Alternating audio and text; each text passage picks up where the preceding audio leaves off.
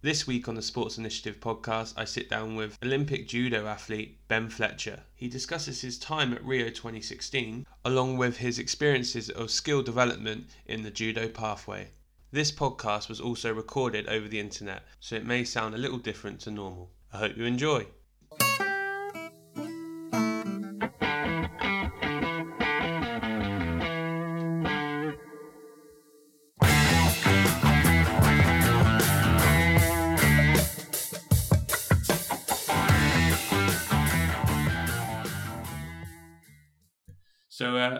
First of all, thanks thanks for coming on. I guess the first question is, how is life in this COVID world that we're living in at the moment?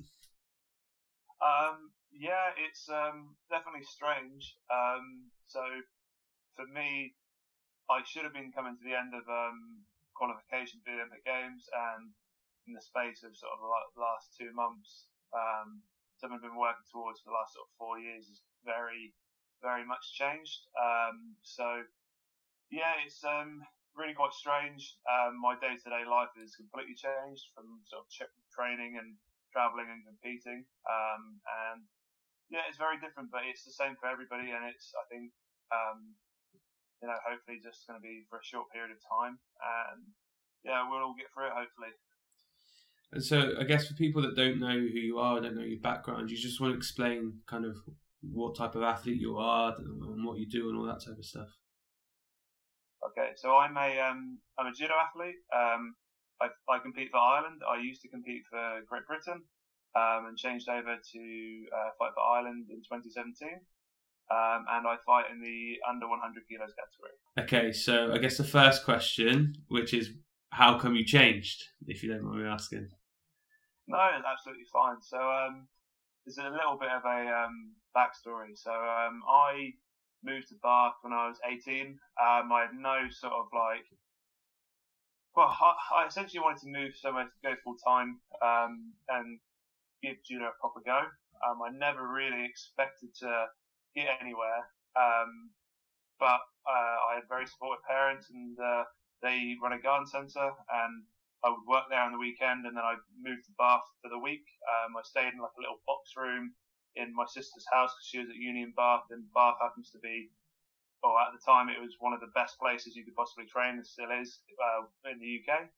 Um, and I moved to Bath, uh, had all my success in Bath, and about six years into being in Bath, um, British Judo decided to change how they were running things. Um, and they wanted to create a centralized program. So instead of having, say, three or four places where the top athletes in the country could, could train, they were going to change and make one one place. Um, and they had tried this before in a place uh, in Dartford in Kent, and it essentially didn't go particularly well. Um, and I'd sort of seen that. And then after Dartford, you could sort of train elsewhere. You could train in Bath. You could train in Edinburgh. You could train um, in Camberley. There's a few different places you could train. Um, and then they decided to centralise again, and they decided to centralise in Walsall, just outside of Birmingham. Um, and I, you know, I, I still am in Bath. I love being in Bath and think training at the Sports Training Village is fantastic. Um, my coach there, Jurgen Klinger, is, you know, he's up there with some of the best coaches in the world, um, and has, has coached Olympic champions. Um, and I didn't feel any reason to move. Um, at the time, I was the top ranked male in Britain, not just in my weight, but in all of the weights. Um, and I, you know, it wasn't because I didn't like the people in Walsall. It was because I felt what I was doing was really, you know, really good. Um, and they they wanted people to move to a program which is untested and you know hadn't proven itself yet. I, you know, felt that all of my best results um, had, had come from the program in Bath, and I'd chosen to move there and loved being there, and you know, wanted to be there and work with my coach, and um, had fantastic training partners. Um, so if you didn't move to Walsall, you would get your funding cut. So obviously that was quite a quandary for me because you know, I felt one in one aspect my uh, best place to perform would be in Bath, but if you didn't move to Walsall, you wouldn't get any funding. So do you know like all sport, is very expensive, and you're traveling all over the world to you know get ranking points and compete at these the top tournaments. So it's very difficult to do that. Um, so the year after the Olympic Games was the year when they tried to centralise in Walsall, um, and that year I tried to self-fund because if you um, didn't move, you got your funding cut, um, and the only other way that you could go to tournaments and stuff is self-funding. So I found a few private sponsors. Um, I worked quite a lot. I worked for my parents and a few other bits and pieces. But after a year of doing that, I realised, you know, it's just not an option. Um, it, it's not a feasible option because you never end up with enough money to do it properly. Well, you're either training enough but not working enough to make the right amount of money, or you're working more to earn more, but then you can't uh, train enough. So the balance is very difficult to get. Um, and after the World Championships, I basically said to Jürgen, my coach, I was like, look, I, I need to change this. This isn't going to, um, this isn't sustainable and I need to find a way to make it sustainable. Um, now I have an Irish mother, um, so I've always been half Irish, um, and have an Irish passport anyway. Um, and Megan, my sister, who also does judo to a high level, and one of the other uh, British lads who's got Irish her- heritage, um, had moved and decided to uh, fight for Ireland. So I knew it could be an option, but for me, I'd been to an Olympic Games for Great Britain, so there was a lot of potential difficulty there. Um, but it got to the point where I felt that if I moved to somewhere where I knew wasn't going to be better for me, I was sort of moving for, you know, reasons which weren't going to improve me as a judo player. So I decided that I'd either change and fight for Ireland or I'd quit because for me, admitting to move somewhere where I knew I wasn't going to be a better player is just not for me. Um, so I had a meeting with the performance team and basically asked outright if I could move, um, and they were very, very nice, and they they allowed me to leave. Um, that's kind of a short version. It was went on for for months, and British Judo didn't want me to leave, and you know I I I wouldn't say I pushed um, too hard, but I just sort of asked very nicely, and it was it was an amicable dis- decision from both sides. So um, I was able to leave and fight for Ireland, and that's what I've been doing since 2017. So, are you the only athlete, apart from the two that you mentioned, that's done that, or is there other athletes who have been in a similar predicament to you? Um, from British judo or in, Yeah. in, in world judo? British judo. No, so there's um there's a girl I'm friends with, also trains in Bath, um, Prisca Awiti Alcaraz. She fights for Mexico. She's got a Mexican mum, so she fights for Mexico now. There's um Ebony Drysdale Daley. She's got um Jamaican heritage, so she uh, fights for Jamaica now. So there's quite a few people who have who have left um, and uh, decided that the centralized program wasn't for them, and um, they were, you know, wanted to try and make it work, uh, competing for somebody else.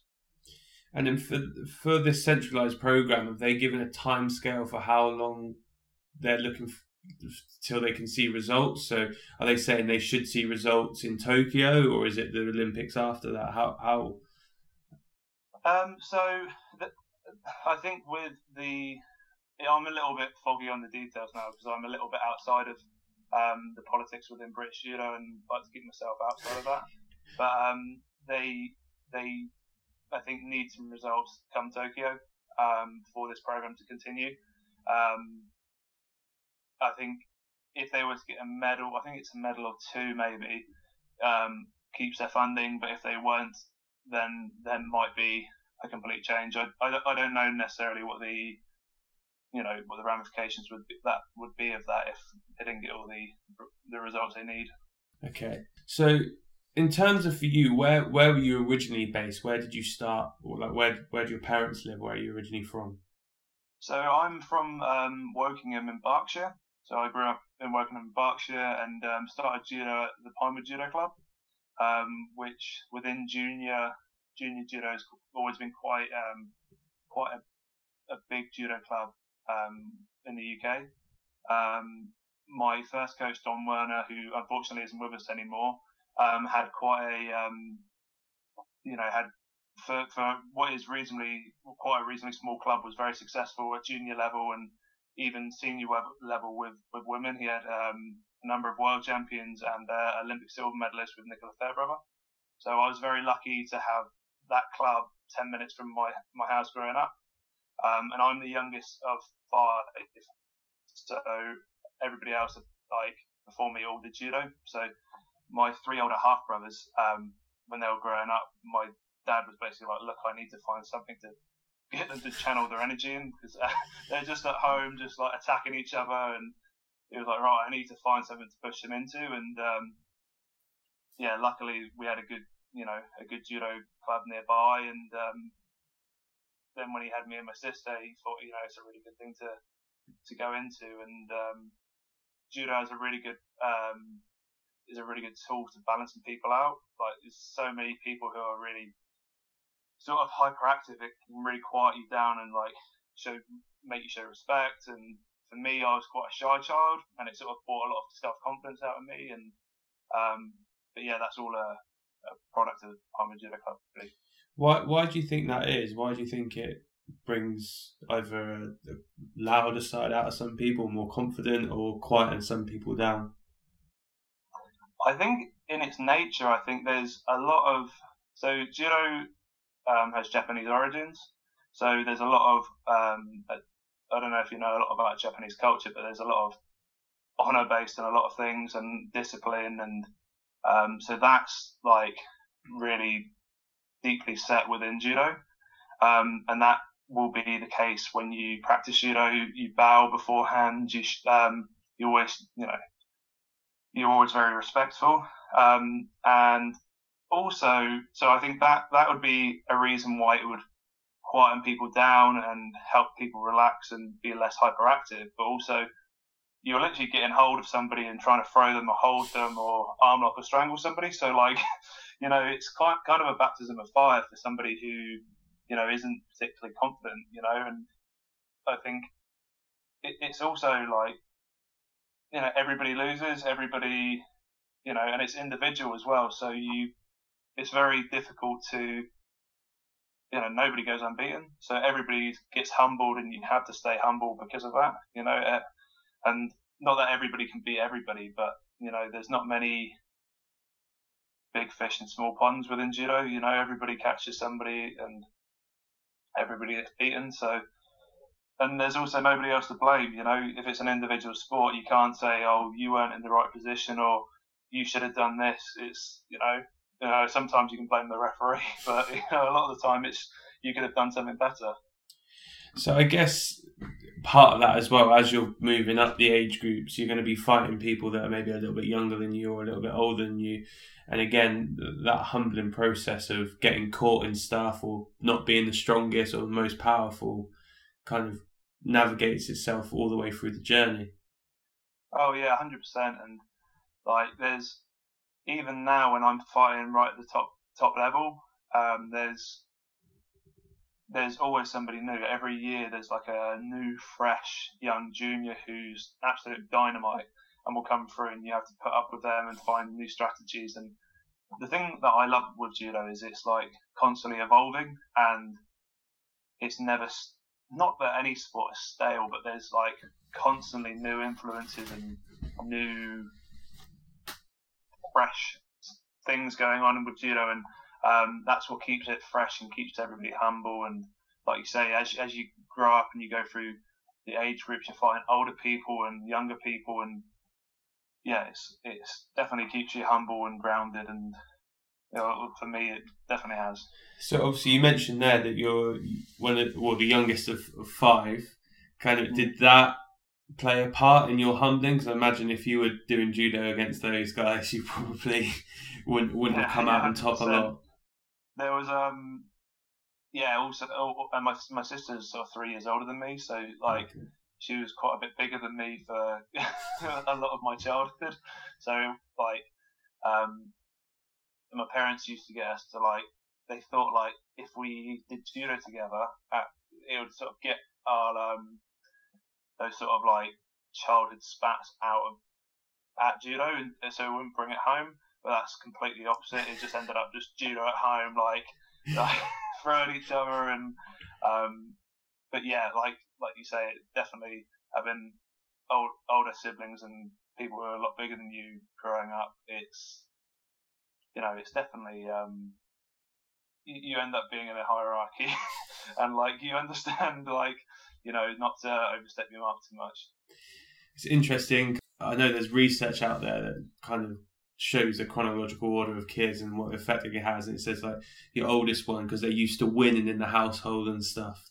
They struggle maybe a little bit more with failure because of the fact that they're so used to winning. Where the younger ones who maybe are used to losing in races or not being the quickest or not being the strongest become really yeah. resilient because of the fact that they um they're used to getting pinned or or whatever but then when mm-hmm. if they even out size wise it then ends up with the younger one possibly being in a better position to win because they're, they're, they're not that fussed about if they lose whereas the older one is like if they lose it's the end of the world going how have i lost to my younger yeah. sibling and all that type of stuff yeah i imagine they develop a mindset which you know it's more growth mindset than you know everything is on, on performance on now that, on that race or yeah. on that competition or yeah.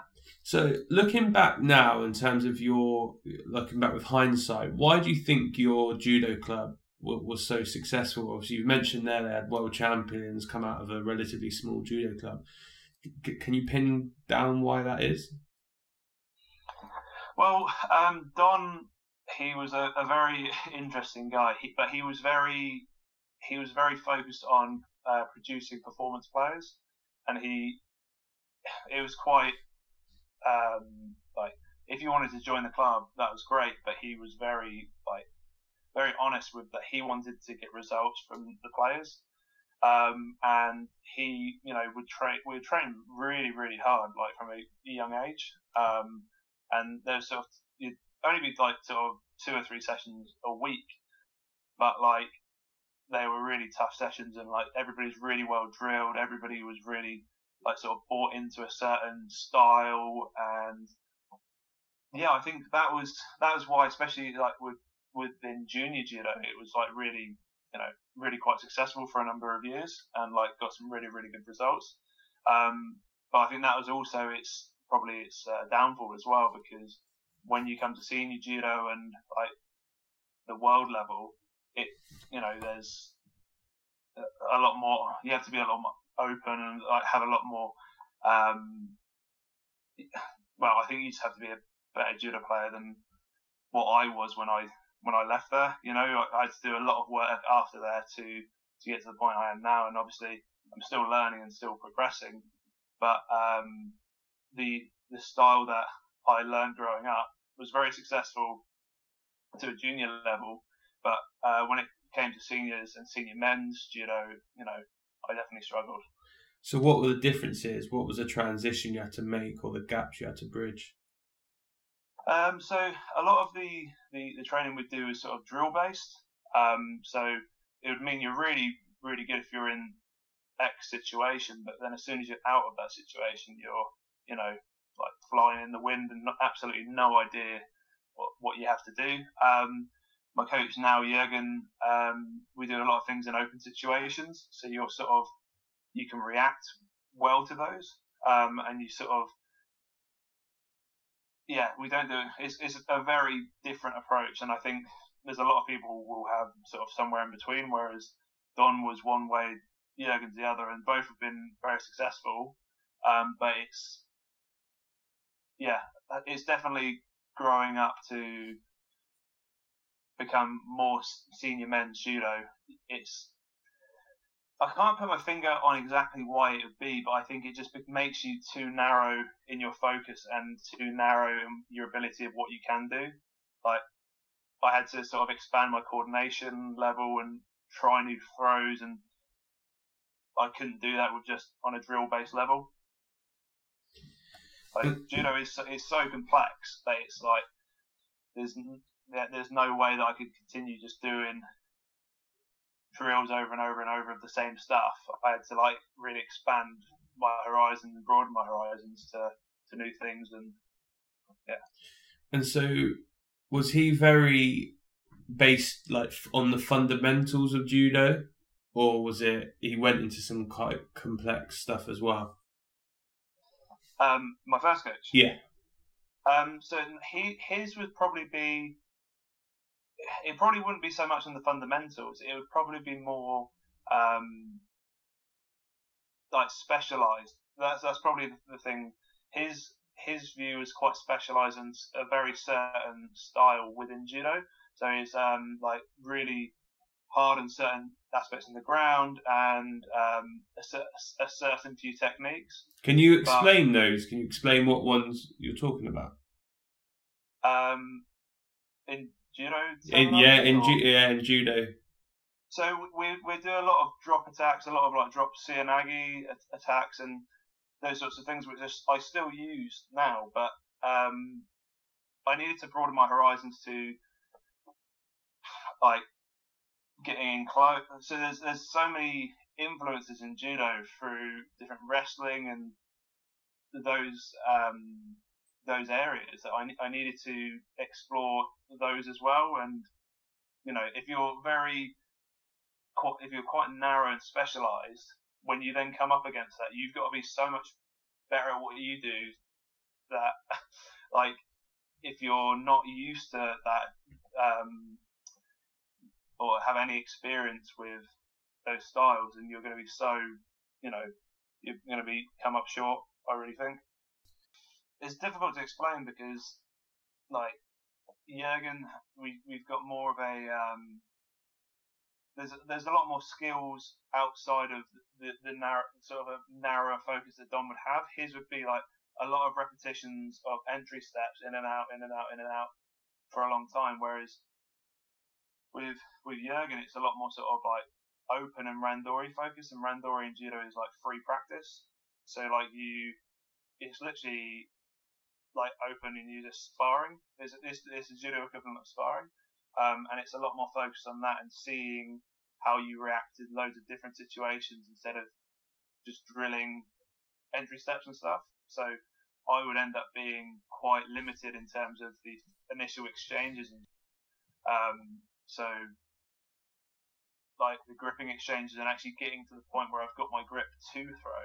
But a lot of it's like getting to that point to to try and throw somebody. Yeah. You know, setting up the movement and everything. That's why you need quite a wide coordination base. And if you're just sort of being quite um, repetitive on the um, the entry steps for the actual throws, you'll get really good at that. But outside of that, actually getting to that point, you know, you, it's almost like you, you had the the finishing move, but didn't have the building blocks to use that. Exactly that. So when I say like specialized, it was like um, exactly like you had the end product, but you didn't have everything before that.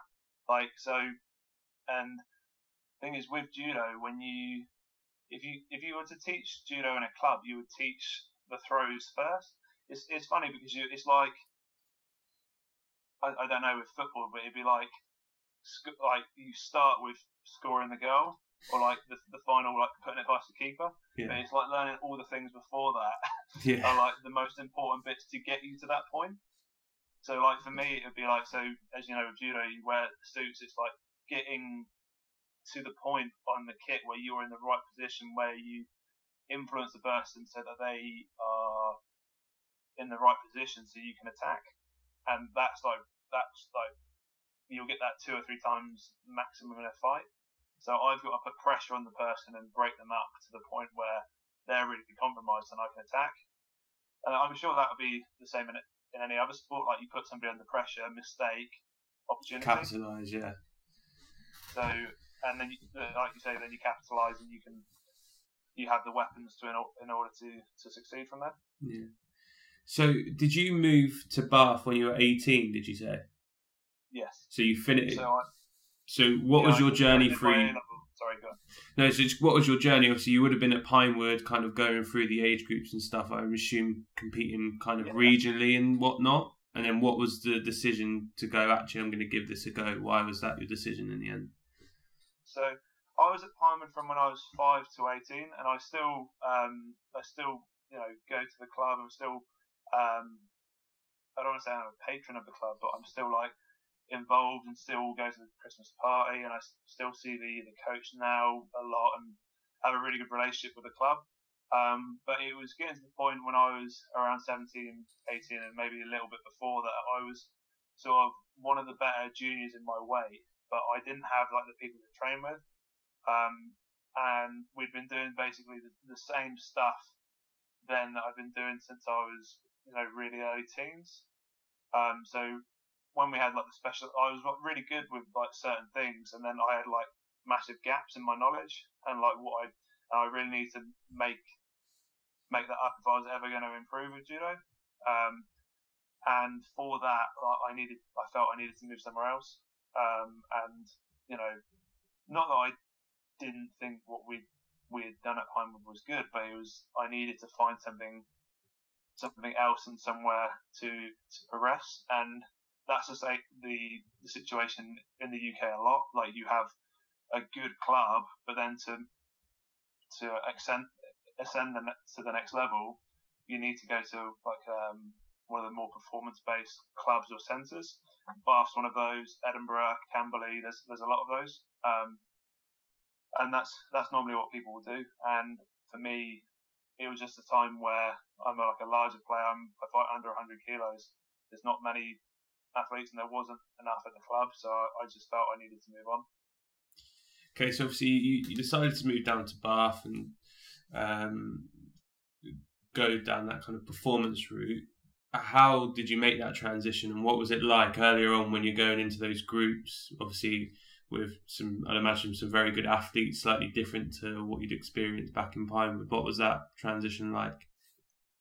Yeah, it was. Um, it's difficult, really difficult. Um, so I used to, um, like I said, Megan, my sister, she was at university at Bath, um, like before, so I would go down and like do like like half term down there or something like that, and it like go down most weeks on a Monday night um, for like sparring and randori.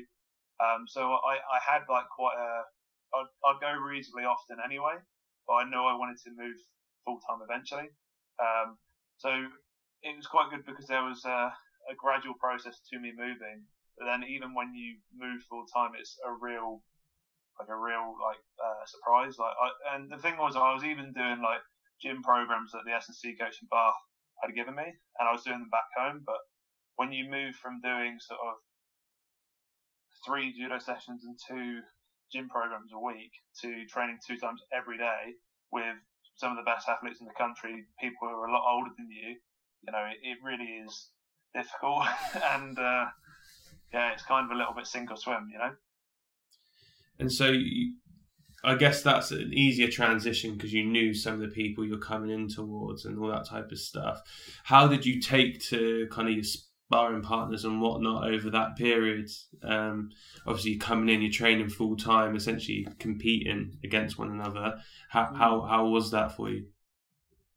Yeah, I think um, it's you know, judo is funny because like when you're on the mat, it's very much like it's not that you want to beat somebody up, but you've got to go through them to actually to do what you need to do and to win. Um, so, like, I think it was it's always difficult when you meet new people and um, you know, especially in judo. But there's always that under level, underlying level of respect, and you know, there's never it never continues off the mat really, um, or it very very rarely does. So it's sort of always sort of mutual respect on the mat and then and and it off as well and everybody kind of realizes what you have to do to succeed and try and get better so it's going to be the case that sometimes you have to be a little bit hard in sparring but you know it's all it's understood what the person's trying to do and that person will be trying to do it back to you and it's all in the grand grander scheme of trying to get better at, you know, individually and as a group and did you feel the benefits of competing against better athletes, maybe more experienced or physically who are able to train and whatnot twice a day? Did you feel those benefits as soon as you went down there? Yeah, hundred percent. I think you when you start in a new place like that, you will improve quite quickly. It's going to be very difficult um, because of the training load and a lot of other factors, but you will definitely improve really quickly because like in I know in wrestling they call it the rub. Like when you when you compete against somebody who's that much better than you, you learn off of them, you get tips from them, but also just dealing with that higher level. You know, it, it makes you like I say, it was a little bit sink or swim. You either find a way to get better or you you don't. And you know, I was very determined to make sure that I improved. And was there anything you can pinpoint now where you go, actually, I learned that quite early on. This is something I needed to work on, or this was an area of development, or actually, I'm pretty good at this, where I thought it might be something I was average at. This is something I'm really good at. Um, well, I there was always some really good um, beliefs I took from Pinewood and like resilience. And like at Pinewood, we'd always train for like say two and a half hours. That's a really long time. So I would be able to train, and I had a really good engine and could could go and go and go for the whole session and sort of be relentless. And that's still one of my um, my strengths in a in a competition.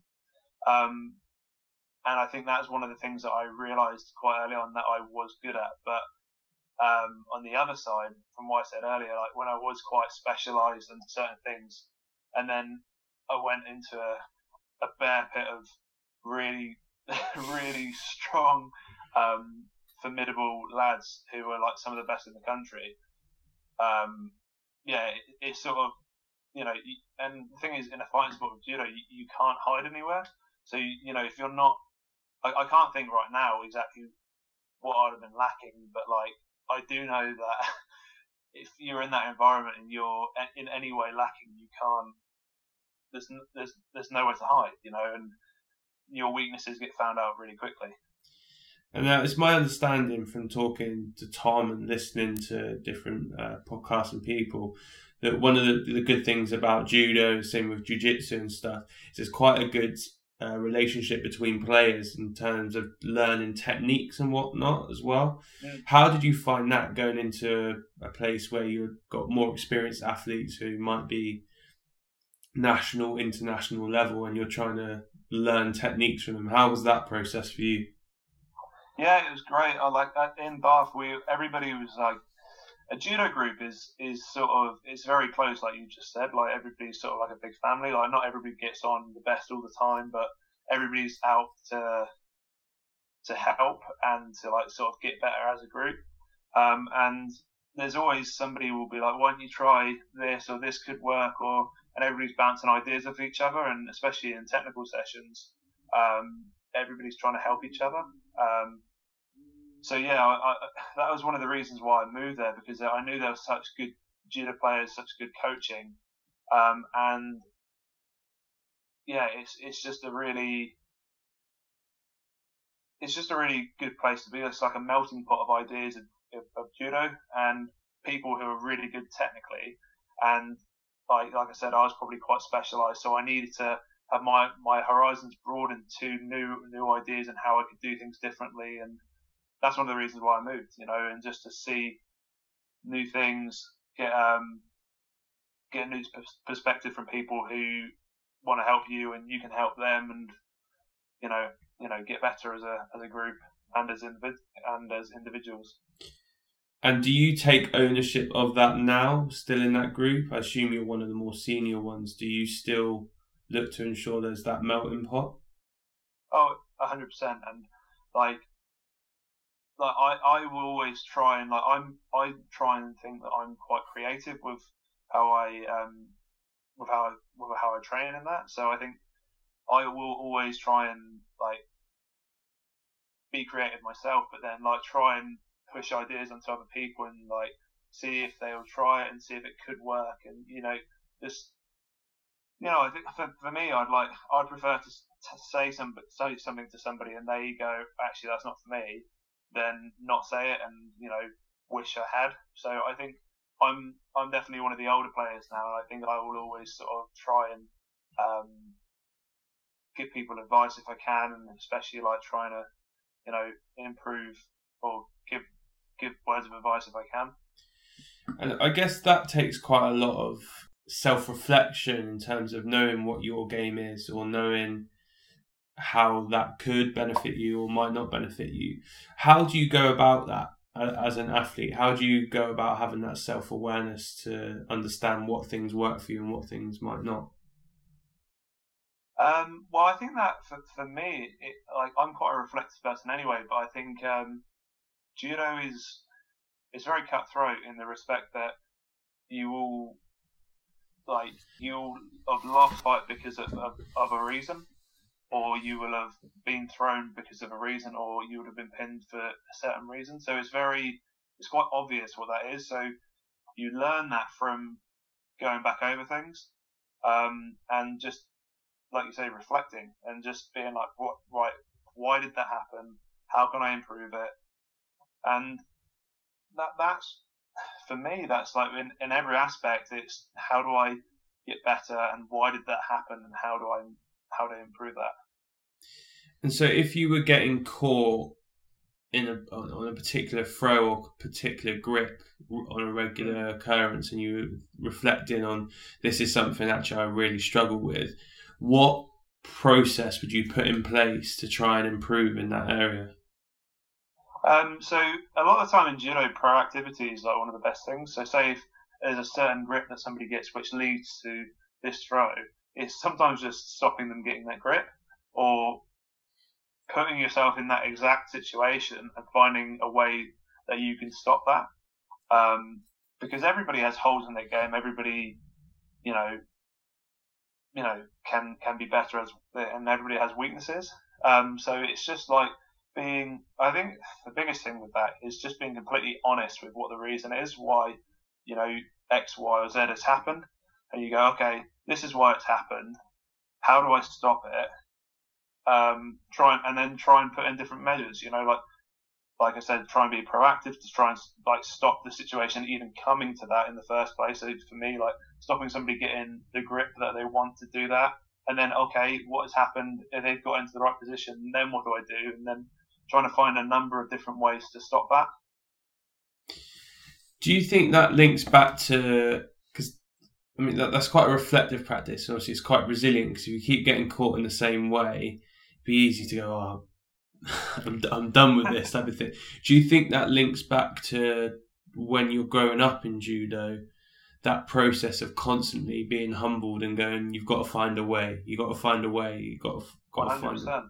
Yeah, yeah, and it's it's definitely that because, like, it doesn't matter who you are. Everybody loses in judo. Like, there's you know, there's there's there's some you know, there's maybe a point point one percent who who very, very rarely lose, but everybody loses and everybody doesn't have a um, don't doesn't have a great day. But then everybody on top of that will always have weaknesses, and those weaknesses will always be exposed. And with judo, you do a lot of randori, a lot of sparring, and you know nobody's going to be their best every day, and especially if you're training with really good, good really good level athletes, those weaknesses are going to be exploited.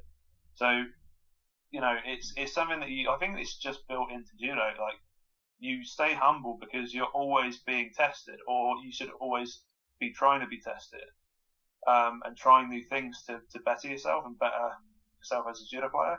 And that's just how I think for the vast majority of people who are trying to get better in judo, that's just how it is. I guess get you to reflect a little bit. When I when I typed your name in after you agreed to come on, one of the things that flashed up was an article by Team Bath that showed a picture of um, everyone in the dojo at um, Team Bath watching, I assume, a screen of you competing at Rio.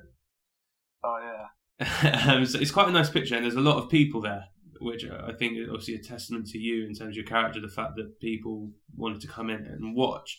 When you reflect back on that process now, in terms of you know getting there in itself and the qualification towards that to the being in the athlete village and stuff how did you find that whole olympics? How how was that for you?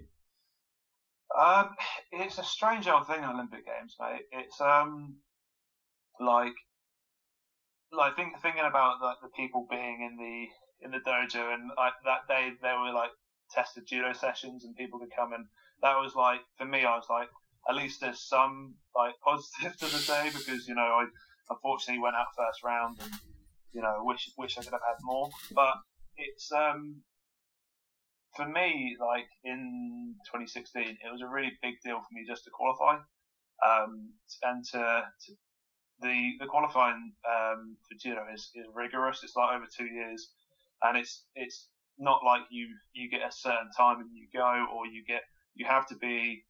I think at that point it was top 21 in the world, um, and now it's top 18, which is really helpful. Um, we, we definitely didn't need it to be, be any harder, but um, anyway, so for me, just to be at that time, just to be at that level was a real big deal because, as you can imagine, like every tournament, the places are changing around and shifting, and it was really touch and go whether or not I was going to be um, whether I was going to qualify. So just to qualify, it was a really big deal, and it was like I did everything possible to be at my best, um, but ultimately it wasn't enough. And it, it was a really good experience to go to a games and you know just be there. Not that I wanted to just be there; I wanted to perform and, and medal, but you know it, it wasn't to be. Um, but what was it, what was that process like? Obviously, you've you've you've qualified. You you've booked your plane ticket, if you like. What are the steps for you to actually arrive there? You know, in terms of like getting kit, in terms of actually getting to Brazil, in terms of opening ceremony, in terms of finding out who you're rooming with. What what does that process actually entail? Um, so once you once you've qualified, it'll be um, I think that was sort of the end of May, and then the games are end of July and August. So from there, like I had like a little holiday just because I was completely destroyed from the, the qualification period. So from there, it was sort of step back a little bit, have a little holiday, um, and then I went three weeks to Japan to basically, you know, rebuild what I could again. Um, then came back. Then it's um, it was straight into a camp um, to prepare. Then um, and at that point, I was uh, still with Great Britain, so it was a camp in Walsall in the Midlands. And from there, we went to the NIA to get the um, to get all your kit, and it's outrageous what you what you can get like in kits. Like it's like it's like it's, it's too much. It's it's silly. Like um, you get like four large holdalls full of kit. You get like a suit. You get everything. Like everything you could think of, you you you get. Um, and then from there, like, there's like the process is like it all happens really really quickly. Um, so from there, it was like a few days at home, and then um, flew out to Belo Horizonte in Brazil, which is where the holding camp was. We were there for about a week. Then from there, it was a week in the village, and then then competed. And so, for you being in that athlete village and stuff, I must imagine that's quite surreal from someone you was touch and go whether you're going to even be going on the plane and stuff to then walking around and obviously being there with all the other GB athletes and and yeah. whatnot. Did you feel like you were part of the team? Did you feel like you mm, it, it's, it's, it's a strange thing because it's really really surreal. Um, and yeah, it, I don't know how to. I, I did feel part of the team and that sort of thing, and it was um, made to feel very welcome. Um, but it is such a strange thing, and it's like there's a lot of different personalities in that there, and like obviously you get on with some people and not others. But it's it's just a, a strange environment where you're walking around and there's celebrities that you only see on TV, like in the lift with you, and you're just like, that's Mo Farah, and then you're like, okay, and then the, I think it was either the first or second night we were there, like un, underneath the um, the accommodation block we were in there was a, a ping pong table. Me and uh, two of the GB lads, and I think a couple of girls were there, just playing ping pong. Andy Murray walks over with the Davis Cup team and says, "Oh, can we join in?" And we are playing around the world, so where you run around hitting it like with Andy Murray and the Davis Cup team, and you're just like, "What is happening?" Like this is just like, uh, and it's just, yeah. And there's there's there's a lot of real positives to that to that trip, and a lot of um, really good memories from like before and after. But also, it's you know it's very difficult as well. Like your your whole life is built up to that moment as well, and then if it doesn't go how you want it to, it's sort of it's a really really strange you know. So if we, we, we, yeah, we can we can talk about the the other side in a bit, but I guess you're leaning towards the, more the performance side. So when you look back now, is there anything you look at and you go, I would have done this differently, apart from obviously win? Mm. Is there anything you look back and go, actually, my preparation, I would have done this differently, or uh, I, I doesn't, I don't think that was the right move. Yeah, well, um, well, the, the biggest the biggest thing that would have helped is if I'd qualified earlier. Um, but like that was just you know because the earlier you qualify, the better results. The more you can sort of step back earlier and then give yourself more time to prepare. But that wasn't really an option for me, so I had to go to right to the last day and qualify. Um, but what that meant was I was then absolutely destroyed by the end of qualification, and then you've sort of got you know sounds silly. You then got to get yourself back up again to, to go again, and it's getting yourself back up for the end of the games isn't difficult, but physically you're mashed. Yeah. You know, you're just completely like not not in the right right place. Um, so um, preparation wise, then like I wouldn't do anything differently. I I, I prepared really well. Um, one thing like I if I had my time again, I wouldn't have been in the, the village as long. So I was in the village for about a week before I competed, um, and we, like me, I basically I think the whole team, bar the, the lightweight Ashley McKenzie, he went in on the a day earlier than us. So the the village itself is like it's amazing, but it's got this it's so energetic and so bells and whistles and everything happening that it's very distracting.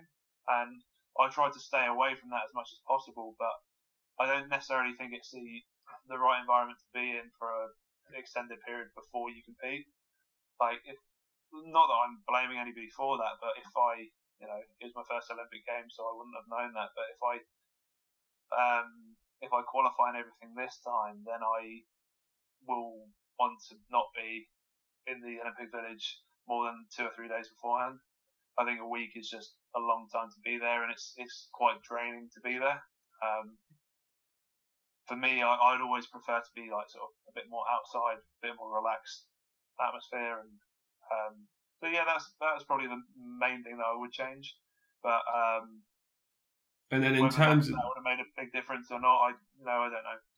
And then in terms of um, kind of the, the com- competition side itself, obviously you, you know where the venue is, all, all that type of stuff. You're going there with, with, coaches. I assume it's not the coaches that obviously you normally work with in Bath, but the people you would have worked with in Walsall and stuff. What's the process for you going to the arena in the day and kind of how many? Is it similar to normal competitions where you might have a multiple fights in a day if you get past the first round?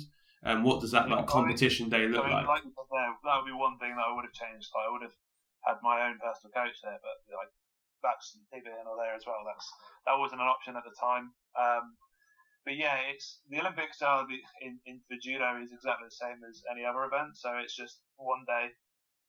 You'll probably have five, six fights if you get to a medal fight, and then um, from there, you know, yeah, sorry, you'll have uh, five or six fights within the day, um, and you know, if you lose first fight, you're out. Um, you don't get to the quarterfinals, you're you're out.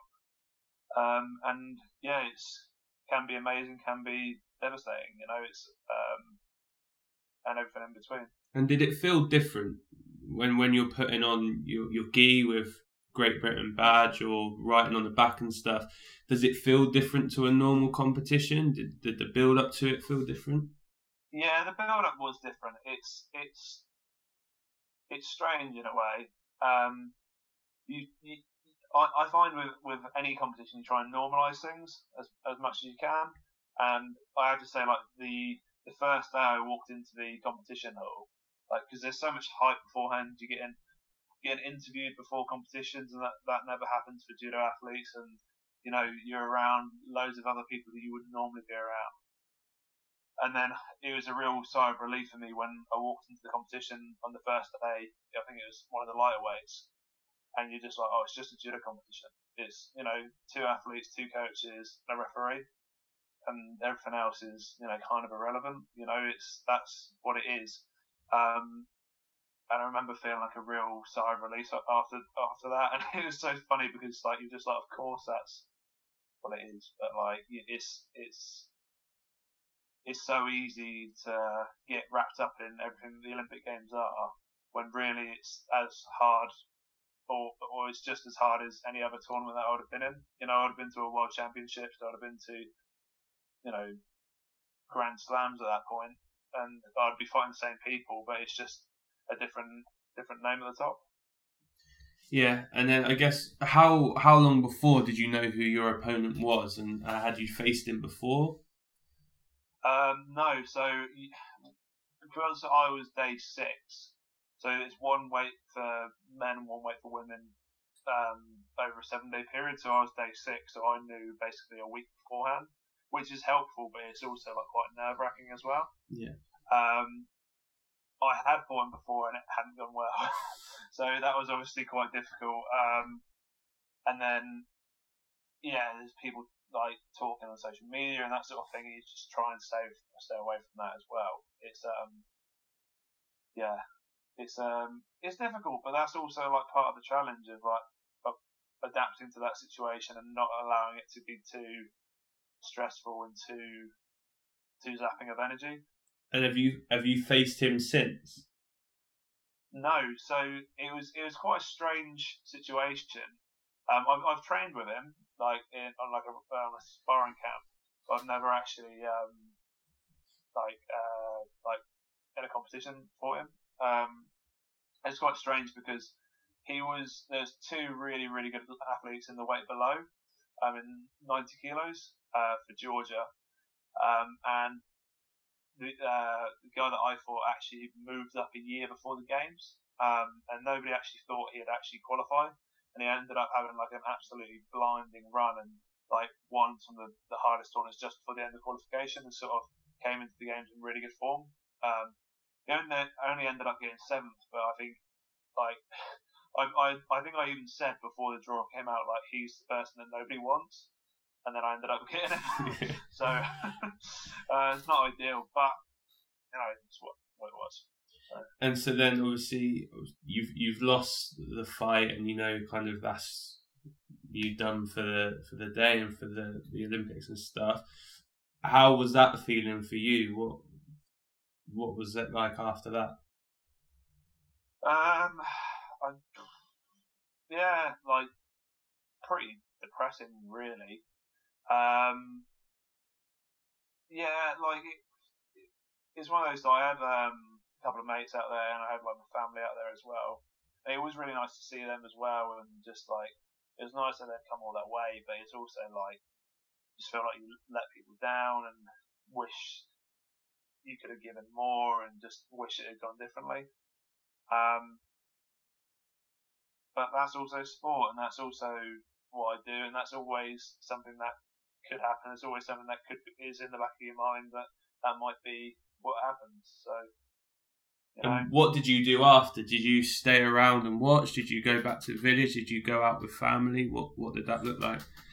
Um, yeah, so I, I say um, I remember I did watch uh, a little bit more because like it's one thing. There's always a feeling because there's so much hype and everything, you, you always get a feeling of relief a little bit, like because so much build up and then it's like, like even if you've lost, like, and then it was just like, oh, like, you know, it was really disappointing.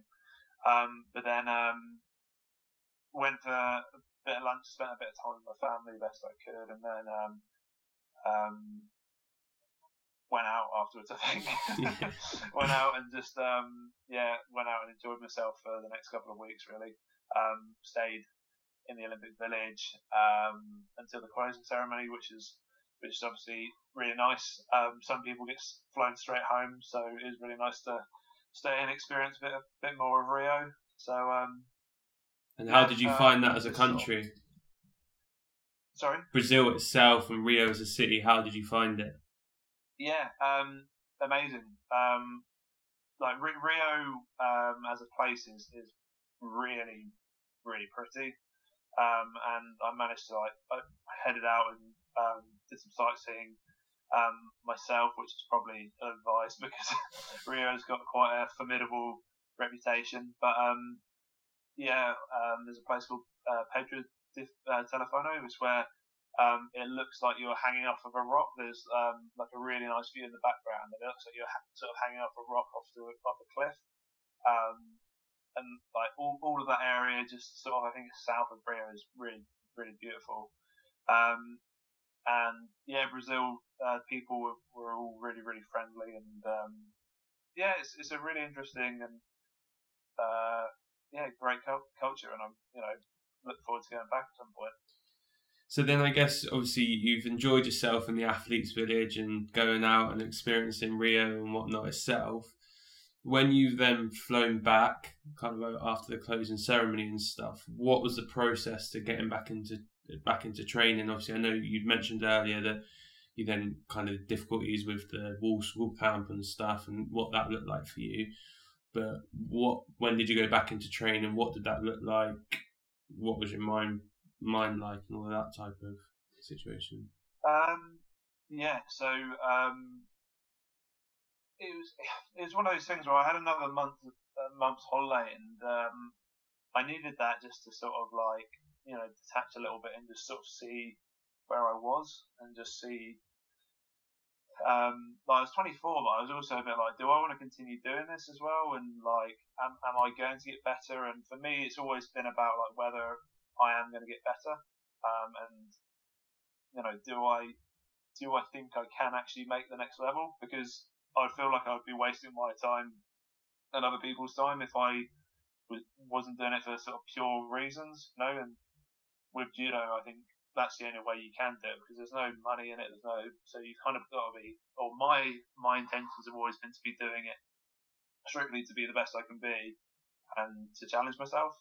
Um, and that period was sort of just reaffirming for myself that I'd been doing it for the right reasons and just sort of digesting everything that had happened. Um, and mentally, it was, it was really difficult because, you know, you built up to something, and although it was a big achievement to get there for me, it, you know, it hadn't gone how you want it to go, and um, yeah, and there was also lingering in the background what was going to happen with Walsall and all of those things, and I was, you know, it's it was difficult. There's a lot, a lot of things to consider, and uh, yeah, it was it was a difficult time, but you know, I you know came home and spent a bit of time with my family, my friends, and stuff, and that that always helps. So then if we, I guess, fast forward a little bit through all the the Walsall and the, the Ireland stuff, and look back, probably I'd guess around 2018 ish, maybe mm-hmm. 2017, when you're looking at going, actually, I'm going to try and make a run for Tokyo. Um, mm-hmm. I'm, I'm, gonna I'm gonna go towards that because I feel like I can improve between now and then. What would your qualification look like? What type of tournaments were you going to, or have you gone to, and what were those results? And then I guess off the back of that, if you just want to explain kind of what your training seasons look like and what that might look like from competition to competition, month to month, week to week, day to day. I appreciate that's quite a detailed question, but if you just want to go through kind of what your your life as an athlete looks like, and you know what's on the specific side, if you like. Yeah, yeah. So in judo, um, you'll normally have two majors every year. Um, so there'll be either a European Championships and a World Championships, or a Continental Championships and a World Championships, or a Continentals and a Olympic Games um, and they are the sort of what you peak for within the year. So the Continental is always always in April, and the um, the World Championships are normally um, end of August, September, or the Olympic Games would be um, July, August sort of time. So they're sort of your markers in the year what you want to try and peak for. Um, outside of that, so um, what you know, if you're uh, looking to try and get to the Olympic Games, you'll be doing a lot of qualification tournaments, and throughout the year there's a number of um, point scoring events, which are Grand Prix, Grand Slams, and that's where sort of like the real best athletes will be at trying to sort of get points um, to qualify for the Olympics, but also like come into form and raise your world ranking to be in the best position come the, the major events like Continentals or the, or the World Championships. So your training will be based around that. Um, so yeah, so my year will always start um, with a training camp in Austria. There's um, in judo we have a lot of like sparring camps where people from all over the world will go and basically spar together, um, which is probably quite a strange concept, but everybody's sort of like training with. It's very similar to when I moved to Bath, like the same sort of idea that you're going and sort of training with the best people, um, so you're going to get the best reward back, um, or sorry, the best results back. And um, my year will be full of those camps. So uh, the year will start in Mittersill in Austria, a camp there, um, and then I'll sort of normally compete towards the end of January, start of February, um, probably a couple of times in March, and then main competition will be in the Continentals in, in April. Then probably step back a little bit for a couple of weeks, then rebuild, um, more of a generic phase, sort of get um, fitter and stronger, sort of a lot more longer distance running, um, muscle build sort of programs, and then sort of then build towards the World Championships or the Olympic Games again, and sort of um, make like incremental steps along the way. So if it's over a three or four month period, we'll start off um, everything on more of a generic base with judo. Be trying new techniques.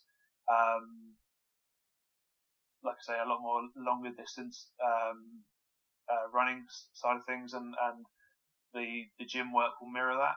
Um, and then everything as you get closer and closer to a major event will be more dynamic, more uh, will be shorter, will be more sharp, will be basically so you're hitting your best stride come the come the major event. Um, and the tournaments in between, you will be in good form, but you won't be quite as good in quite um, of good a form as you would be, uh, hopefully, at the major event. Okay, so if you were looking at a period where maybe you've you've just competed, you've just been in a tournament, and then you're looking to obviously increase your cardio, maybe put on a little bit of weight, all that type of stuff. What would your training during a week of that look like? Um, if you want to go to specifics in terms of distances you're running, longevity of sessions, gym sessions, what type of weights you're lifting, all that type of stuff. Mm-hmm. Um, so, like w- with most things, it'll all be dependent on the goal. So, if I um, need to improve my my VO2 max or my cardio endurance, um, we'll normally start with sort of the more longer endurance. I'll be running sort of like a low pace between 45 and 60 minutes, um, and then sort of longer distance endurance uh, um, endurance intervals. So sort of five times a thousand meters at certain heart rates. Um, so we'll we'll usually test um, a VO2 max. We'll test a step test to give us like a base heart rates to work at, and then we'll sort of test again a couple of months later and just make maintain that we're improving all the time, or at least maintaining.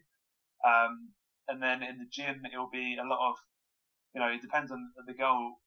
Everything is trying to encourage progression in some way, or working on weaknesses, or my my, my S&C coach will will test certain um, certain areas and have the data from years before and see where we're at in like with that, and just you know basically just trying to find ways to improve across the board constantly. Um, and that's kind of how I how we look at it, and just trying to find weaknesses or trying to you know plug holes and make a better picture of a judo athlete. And um, yeah, so there'll be a lot of compound lifts in the gym, a lot of um, you know your typical bench, squat, deadlift, um, and just generally trying to work on weaknesses, and that will be the same on the judo mat. That'll be same in the gym, and and running and uh, cardiovascular fitness as well. And so I, I assume the reps and stuff and weights and stuff you're doing alternates in order to reflect that. Yeah, hundred percent. So it'll be a lot more reps um, towards the start of the block, and then before um, right before a competition, it'll be very like sort of maximum strength, um, and then dynamic movements as well. A lot of jumps, a lot of um, real explosive, like sharp dynamic movements um, right before competition. So I'm really sort of at my most dynamic and at my my best physically before a competition. And in terms of like jump, jumps and box jumps and stuff, what would that look like if you're if you're doing a gym session, maybe a week out to a competition, you're doing box jumps? How many are you doing? Yeah, how many are you doing? What does that look like? How many sets and reps and whatnot? Um, probably like four sets of five, like sometimes over hurdles or like um, off of one box onto a, a bigger box. So there's sort of the, the reactive element. Um, but it, it, it, all depends on, um, you know, we also do a lot of single leg stuff like like um, single leg hops and stops and those sorts of things. The sort of reps and sets sort of escape me at the moment, but it's normally sort of like five each leg um, or five jumps in total for a number of sets. And can you? I'm assuming you're trying to minimise the disparity between maybe your right hand side, which you're good at throwing off, compared to your left hand side. Is that something you're actively always trying to work on? Yeah. So, and that's what one thing in judo. So, um, usually somebody will have a certain way that they grip. So for me, it's like I'll grip my right hand on top of somebody's shoulder or uh, sort of on the top of their back, and then my left hand will be on their sleeve. So I'm a little bit like I'm sort of driving a, a bus almost, like you know, with one, one hand up, and so that will that will you know maybe cause imbalances in my my my uh, my body and how I'll stand. So it's like also in in the gym, I'm just basically trying to make sure that we we keep those imbalances as small as possible, um, and making sure that I'm in the best physical shape. Like when I say weaknesses, it's also it's not just so I'm strong through that area, but it's also so I'm stable and I'm less likely to get injured because with judo it's contact sport. If you're you know you have a weakness somewhere, so if I have a really strong upper body and like no legs, um, that's all well and good until you know somebody tries to attack me and you know my ankles aren't aren't fit for purpose, you know, and you can very easily get injured. And then for you, um, on a diet wise, is there a strict diet that you have to be on? I mean, do you? I know competition times some people do have to cut weight. Do you have to cut weight for yours, or are you okay, or how does that look for you?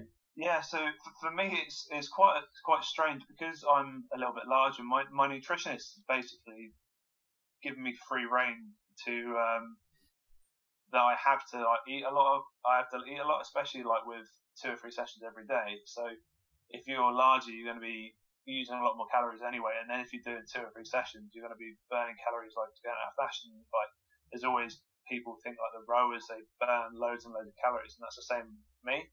Um, so I I get the free range to you know just pack in the calories sort of five six meals a day with everything you know and like I, obviously not junk food. I'm I have to get certain levels of protein, um, a lot of carbohydrates, good fats, lots of fruits and vegetables as well.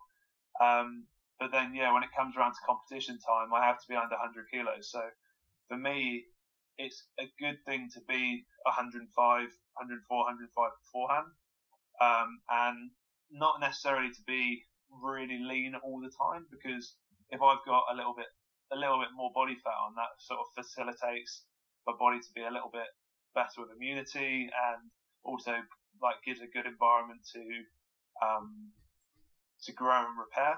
But then when it comes down to a competition, I need to gradually bring my weight down so I'm lean and you know ready to ready to fight and be able to make weight and make weight in a good way so that I'm not in any way compromised. So what? This is a hard question, but on an average day, average meals. Obviously, you mentioned you do five meals a day. What might you eat throughout the day. So breakfast, snack, lunch, snack, dinner. Um, so it's so my breakfast would normally be something along the lines of it, it depends on the day and how much time I have, but I'll try, try, normally try three or four eggs, bacon, um, some good sourdough, sort of brown toast, um, butter, coffee, juice. Um, then I'll eat again. So that would probably be eight, 8.30 in the morning. Then next meal, um, it's normally sort of every three, three and a half hours I'll eat. So then again, probably about 12. And then you're looking at sort of like spag bowl, um, pasta, you know, hopefully some, some veg on the side as well. But, you know, hitting all the markers like good protein, um, you know, good whack of carbs and fat as well. Um, and then also veg as well. Three o'clock, three, four o'clock, I normally have um, if I can get a meal in, I will. If not, I'll have a shake, which is normally, um, you know, again, like high calories. You know, going through the day, I normally have creatine as well at that sort of at that sort of point. six o'clock will be like a, my biggest meal of the day. Um, you know, um, anything like a curry, a Thai green curry, fajitas. Um, you know, I like to cook quite a lot, but it's it's it's basically around the same sort of recipe of like protein, a lot of carbs, a lot of fat. Um, and so that'll be my biggest meal. And then normally, sort of like nine o'clock, I'll have something else. But I'll then I'll normally have sort of I normally would have like um, like kefir or like um, a live yogurt um, with porridge oats, protein powder, and then that sort of sustains me like through the the period when I'm going to be asleep, um, and make sure I'm not hungry, but also means that I've got fuel for the for the whole whole night. Okay, so I'll, I'll leave your food there. I don't. that's good. Good detail. A lot healthier than a lot of people's diets as well. But um, it, moving forward now, obviously, it was it was due to be kind of Tokyo this year, which I imagine you you were working towards. Um, in terms of your qualification process, where were you at with that? Where where are you now with it? What is it going to look like moving forward for you guys? Kind of what, what's the current situation with it? So there were um, there were five tournaments left. Um, I was when I found the, um, when it all started to become a little bit more real. I don't know for everybody else, but for me it was sort of like something in the background. I was very very concentrated on qualification, um, and I was it was I think Wednesday before a tournament when I was going to Morocco. Um, they first cancelled Morocco, and then the next weekend there was a tournament in Russia that got cancelled, and then basically they just pushed all the tournaments until the end of April. I think it was at, at that point. They basically said like we've got to cancel everything until then, until we know more. Um, so obviously that was like you know things started to become a lot more real then, and then you know before we know it, the Olympics is being postponed until next year, and um, at the moment we don't really necessarily know what's going to be, how many tournaments there's going to be left um, in qualification, um, and it's all still quite up in the air to when we'll be able to fly and travel and and everything. So we, we, I'm just a little bit left in the lurch at the moment, um, but whenever it happens, and you know, I'll be ready and raring to, to go in. And points um, points wise at the moment, would would you be close to that qualification standard? Yeah. So for example, if the um, if the qualification finished tomorrow, I'd be I'd be in. You know, so I'm I'm in qualification now. So it's a very different picture this time to um, four years ago when I how explained it. It was a very touch and go. This time it's a, it's a li- been a little bit more um, consistent the whole way through.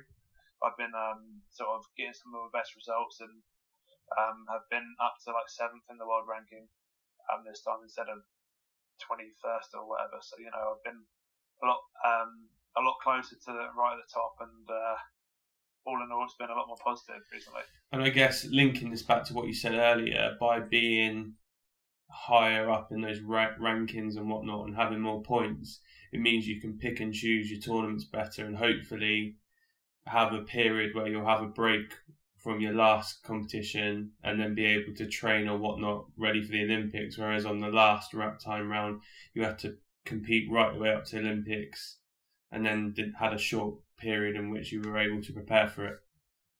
Yeah, hundred percent. And in theory, that's what we would like to do. Um, whether or not that happens, I you know I don't know. Like I say, it depends on how many tournaments the International Judo Federation put on. Um, so that's the problem we face because if they put in like another 10, 15 tournaments, the points I already have, although they're good, they could be, you know, a little bit irrelevant. So like, although there's a certain amount of points in the bag, essentially with judo you you qualify over two years and you get your first five results from the first year and they're sort of banked already. I've got five good results for, for this year, but you know if they put ten more tournaments on and people behind me start doing really well and they overtake me, you know I, I then have to then do more to secure my place a bit more. So it's you know it's a little bit up in the air and it's it's how it is. Um, but yeah, hopefully for me, um, it would make sense if they just put in five more tournaments like there was going to be. Um, and then I, I, think that's fair for for everybody, and hopefully for the athletes, you can step back a little bit earlier and relax and recover and get the best uh, training in before the games. Okay, so I'm going to ask two more questions to try and finish on a more positive note rather than COVID, because I'm sure everyone's sick of it. But um, so the first one for me, what's obviously you looking looking online, you, you have done really well in a lot of tournaments and, and won medals and whatnot. What's that feeling like when you're able to step up onto a podium with a, a bronze or silver or gold, and you hear the national anthem going or anything like that? How how did that make you feel as an athlete? It's it's amazing. It's it's you know it's one of those things where I know it's to sound like a cliche, but it you know for all the times where it's really difficult and all the hard yards that you make every day and the like sacrifices and you know hard choices that you make, um, it makes it worth it.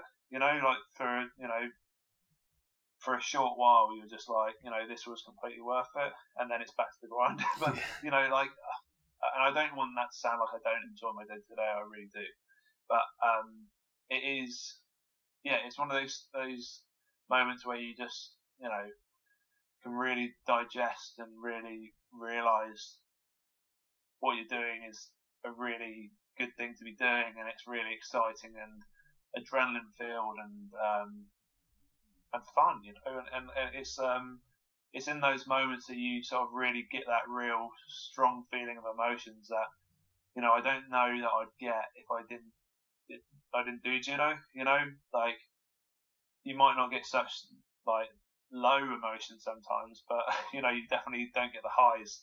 You know, if I if I just worked, you know, well, if I did whatever, you know, I, I wouldn't get the same emotions as I, as I get in judo. You know, and and those moments it's really sort of you know shoved home, and you feel really proud and um and emotional. You know, and is there one that stands out to you? Is there one that you top of your list where you go, actually, that's one that I'm really, really proud of? Or there's been a couple recently, but one last year, um, I won the Grand Prix in Marrakesh, um, and like the Irish national anthem was on, and it was just like I beat somebody who'd beaten me loads of times before, and I was just really emotional. It just felt like so nice to, you know. And before that, I hadn't had so many good results, and I'd had like so this was, I think, March last year, and towards the end of 2018, I'd had like a real tough time. I'd been injured, um, and then I had a good result at the start of the year, but then I had two not so great results, and I sort of thought like, oh, I don't have a slip, my form slipped again, um, and then to have, you know, to be like on top of the podium, um, and the results were coming. It was coming towards the end of the first year of qualification. I didn't have any results really, and to to get a really really strong result to beating somebody I'd never beaten before. It's only the second time I'd ever won a Grand Prix. Um, and yeah, I was, it was just one of those moments where you just completely made up, you know, and yeah, just set you on a good path in terms of your mindset moving forward and results moving forward, I guess. Sorry, can you say that again? Set you on a good path in terms of your mindset moving forward and then your results moving forward from that point as well, I guess. Yeah, hundred percent. And like for me, I, I I don't know if it's the same for everybody else, but like I'm sort of 28 now, and you never know when enough's going to be enough for you, but then also when you've reached your ceiling. Um, and it's just one of those things where it's just like, no, no, you are good enough to be at this level. You are, you know, you are doing the right thing with your life because it does feel sometimes, especially with judo, like there's no money in it and you're sort of scratching around just to keep things going sometimes. Like it is a positive thing to be doing with your life and you are doing it for good reasons and it's worth doing. Um, and yeah, from there I then had a really, I, I actually like had a week off and then started training again, went to Japan, had a really good time in Japan and then got two more really, really good results. Um, one where I got bronze in Baku, which is, you know, I beat um, somebody in the bronze medal fight I hadn't beaten for a long time, who then went on to win the World Championships last, uh, last year. Um, and then uh, equally, probably similar to Marrakesh, um, I got silver in the Hohhot Grand Prix in uh, China. Um, and it was one of those days where I woke up in the morning, I just didn't feel right, and I felt a bit ill. I just didn't feel, you know, good in myself at all. Um, and you know, I, I was just sort of like, you know, I have to like get myself up and got to, you know, um, I've got to find some way to win, you know, today.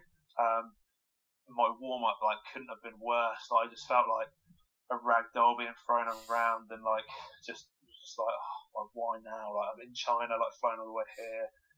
Um, and I had a tough fight. I had a Russian guy first fight and like somehow managed to throw him twice really quickly. And I was like, all right, okay, like come on. And I had um, a German guy next round that like I I don't really like it at all. like, there's not many people in judo that I don't like and don't get on with, but this guy, like, if you know him, you might feel the same. um, and he he's just like he's always been a bit of a bully and just like you know. Um, but I had him and I'd never beat him before, and I beat him really convincingly. And then the next round beat somebody, um, a Mongolian who I'd lost to in Baku the tournament before, and just had like a really, really good day. Um, and then I unfortunately lost the world champion um, in the final. And by the end of the day, my knee had swollen up really, like really big and was like really red and um, really uncomfortable. And it wasn't until I got home that I found out I had a cellulitis infection on my knee, which um, is really quite serious. And you know, you, you can be hospitalised from it, and it can turn into sepsis.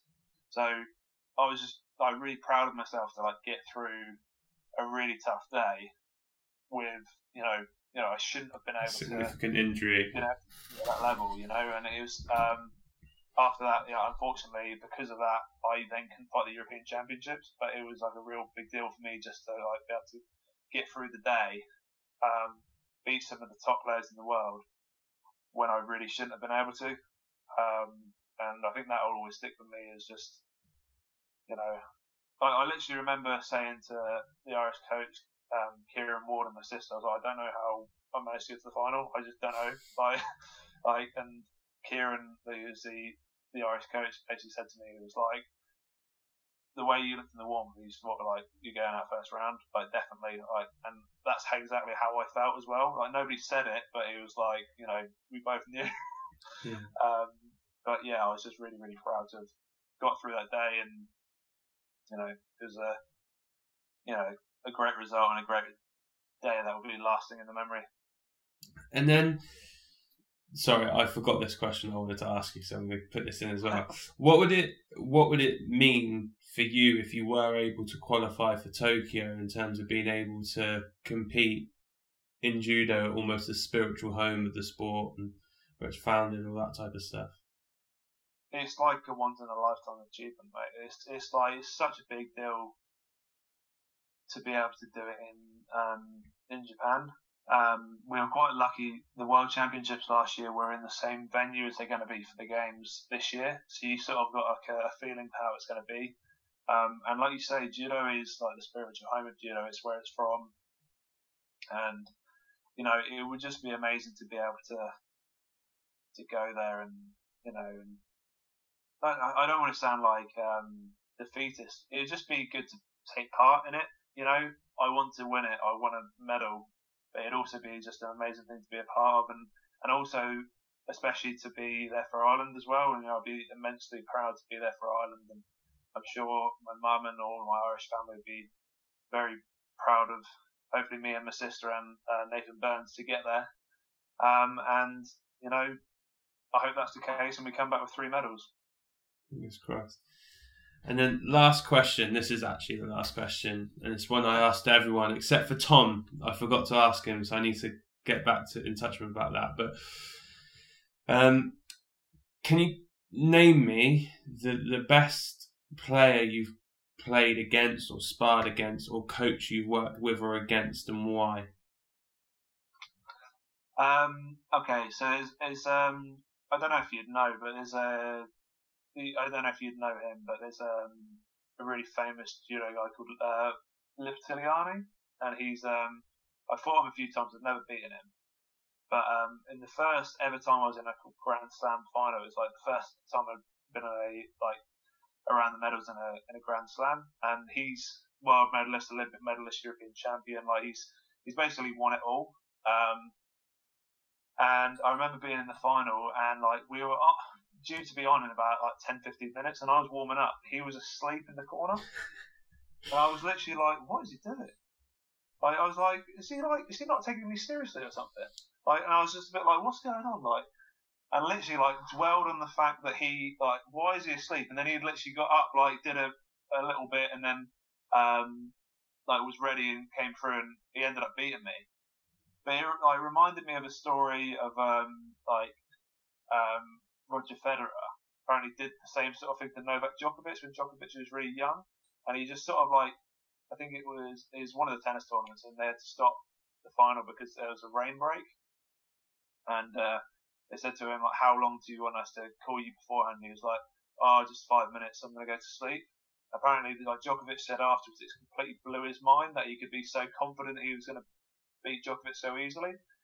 Um, and that was just one really humbling lesson for me. Like where I was just like, he had his game plan down to a T. He knew exactly what he had to do to be able to be in the right. He'd been in that situation so many times, um, and it was just like humbling for me and just like, you know, when I was talking about you get the rub off somebody, you just like, it was just like, yeah, it was just a, like a very profound moment for me where I was just like, wow, okay, like that's why he's so good and so. Um, I've actually forgotten what your question was. no, the, the thing, um, what, who's the best person you competed with or against, or coach you worked with or against, and why? Which I think it's a good yeah, one. That, that, that, was that was probably like quite something that sticks in the memory again, which I was just like, um, and like I say, he's like a world Olympic and European medalist. He's like won it all, but um, yeah, it, it was like I almost sort of like I, I, I still went out and like competed well like for the first couple of minutes before I lost, but it was um it was just one of those where you just go, this person is like, I didn't want to say different level to me, but he was just like the aura of it, and you just go, okay, like that's what I've got to aim for. That's what I've got. And this is a couple of years ago, um, and I think I'm a lot closer than to him now than I was then. But it was just one of those where you think you've done really well to get into a Grand Slam final, and then you're like, oh yeah, there's levels to this. I'm yeah. not there yet. yeah, you know? I, I I've been watching the uh, Michael Jordan Last Dance documentary on Netflix. Oh. Great, isn't it? Unbelievable, and I think what you're talking about there, the aura of the person and how that affects the people he's competing against, and um, I think that that's for me one of the takeaways I take from that documentary. When you've got people, you know, that are asking for his jersey or asking for his shoes and stuff whilst they're meant to be playing games, and it's because the way that he acts exudes that confidence and you know the almost air of invincibility, and it then 100%. affects the people around around him or playing against him. Yeah, no, exactly, and there's there's going to be people like that in all sports, and it's um, like I say, it's humbling to come up against it, but it's definitely one of those things that once you've gone through it, you well you should learn from it. I definitely have, like how you know how spot on some people have it, and like how professional and how how good people are at their sport. Cool. Well, listen, Ben, I appreciate your time, and um, we'll hopefully be keeping tracks of you over the coming periods where hopefully everyone gets back to normal. But it's been really good and interesting to hear your story. And if you're up for it, I'd love to do it again um, further yeah, down the road. thank you very much for having me on. It, it was my pleasure. Cheers.